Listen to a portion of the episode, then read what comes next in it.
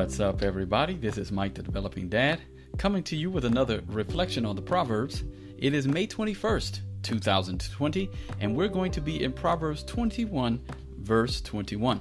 And it reads Whoever pursues righteousness and kindness will find life, righteousness, and honor.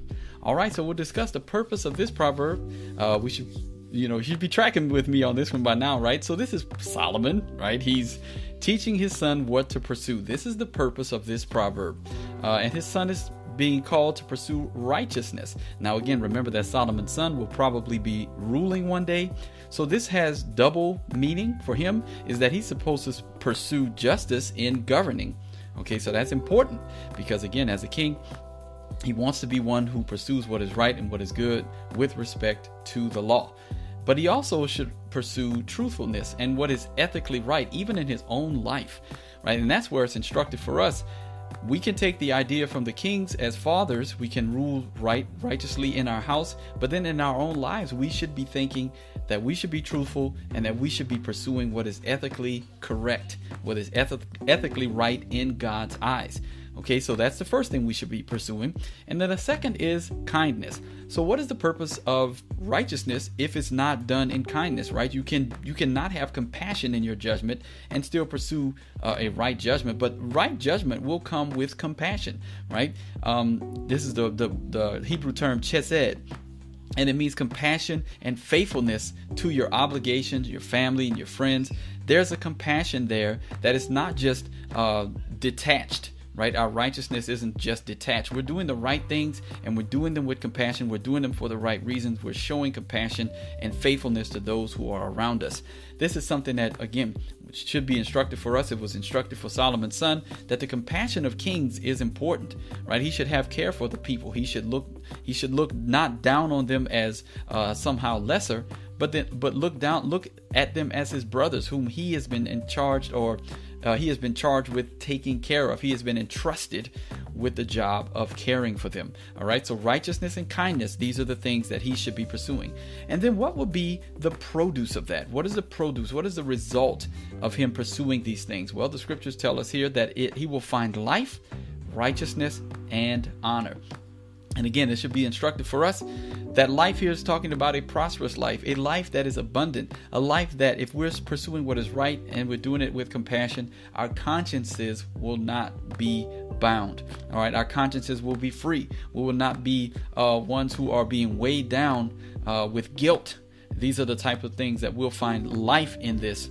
Uh, again, if you if you are pursuing what is evil, even if you're hiding it, guilt, the the the law of God and the conscience uh, those things will not allow you to sleep well at night. This is why we have a lot of self medication going on in our society. These are the things that we can point to as markers. If there's sin in your life or there's sin in our lives, we will not be able to sleep well. We will not have comfort. We will not have life, abundant life.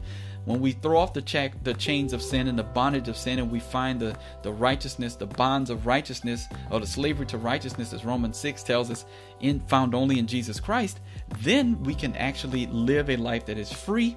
Uh, because we're pleasing to God, we're trying to walk in ways that please Him, and sin is no longer our master. Sin is a harsh master, right? But the burden of the Lord is light, right? Um, his yoke is easy and His burden is light. It is freedom, all right, freedom from the chains of sin. So we will find that kind of life when we pursue what God wants us to pursue. And then we'll find righteousness, right? We will be uh, counted as right in God's eyes. That righteousness we will have, uh, that again, we can't have it without uh, pursuing what God wants us to pursue. Uh, we know that again, what is if we follow the path of evil, we're going to reap the rewards of that evil. We will, uh, if we sow into the flesh, we'll reap from the flesh. That's what Galatians tells us. And we don't want to reap into the flesh, right? To the the works of the flesh are evident: sexual immorality, impurity, sensuality, idolatry, sorcery, enmity, strife, jealousy, fits of anger, rivalries, dissensions, divisions, divisions, uh, enviness, drunkenness, orgies. All these types of things. We don't want that type of stuff because that stuff leads us to the grave, and we don't want we don't want the grave. We don't want we don't want to go down to Sheol or to hell.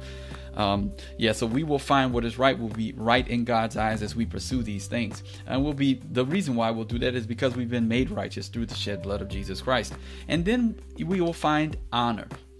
All right, so honor is a concept that may be kind of foreign to us. 60% of the world still has lives in an honor shame society, but America in America we don't. So it may be difficult for us to understand that honor is not just a state of mind; it is actually a social good. That that um, you know, if you were not considered a man of honor, you were a shameful person, right? Honor is something that can be gained and it can be lost, and it mattered. Your social standing mattered based on how much honor you'd have, right? That's why it even talks. Uh, the, the scriptures speak of a man who closes his mouth is deemed intelligent, right? Well, you don't want to be a fool in the gate. We talked about that in other proverbs, right? You don't want to speak in the gate and be considered a fool, right? Because everybody will then know that you're a fool, and that has ramifications as to how you're perceived for the rest of your life right? So you don't so this is the type of honor here that that's being expressed. It's an honor before men and an honor before god that actually matters as to how we are um, treated how we are um, viewed in the eyes of others. Uh, this is important. It's a concept again that we should probably uh, mine a little bit deeper in our culture uh, but yes, the concept of honor and shame is one that uh, it's, it's, all throughout the biblical text, and it's one that we would do well to understand. Um, when you see certain texts that are talk that that may be confusing, it may be that honor is at play or shame is at play. Uh, but again, think about that, and I also want to just kind of go back to the converse of what what you would uh, experience or produce if you don't follow righteous pursuits, right? So if you whoever digs a pit, Proverbs 26, 27, will fall into it. This is the person who's uh, not pursuing righteousness and kindness, not pursuing uh, what is right and good. He's digging a pit, right? He's trying to, to entrap other people. He's walking in a way that's not uh, godly. We see that even in the first proverb. Uh, but say, well, for he who digs a pit will and and will fall into it, and a stone will come back on him who starts it rolling right? If you're the one that's pursuing evil deeds, if you're the one that's um, going after what is what is um, unright or uh, that is not righteous, right? And you're you're the one that's causing strife, causing division, causing all these things. Well, again, it says that you'll fall into that pit eventually, and the stone will come back on him who starts it rolling. You will not escape the eyes of God for one, right? All right. So to just know that the converse of that of this life that you're pursuing of righteousness and kindness. The, the opposite of that is that you will you will have uh, not have life you'll have death you'll have unrighteousness and you'll have dishonor and shame right? Those are the things and that, that pit that you falling into the pit and the stone coming back on your head. Those are the ideas behind that. And then let's think about how this is ultimately fulfilled right in the man jesus christ. Um, in proverb i'm sorry in philippians uh, chapter 2 uh, starting at verse 5, this is the Carmen Christi, says that have this mind among yourselves, which is yours in Christ Jesus, who though he was in the form of God, did not count equality with God a thing to be grasped, but emptied himself by taking the form of a, a servant, being born in the likeness of men.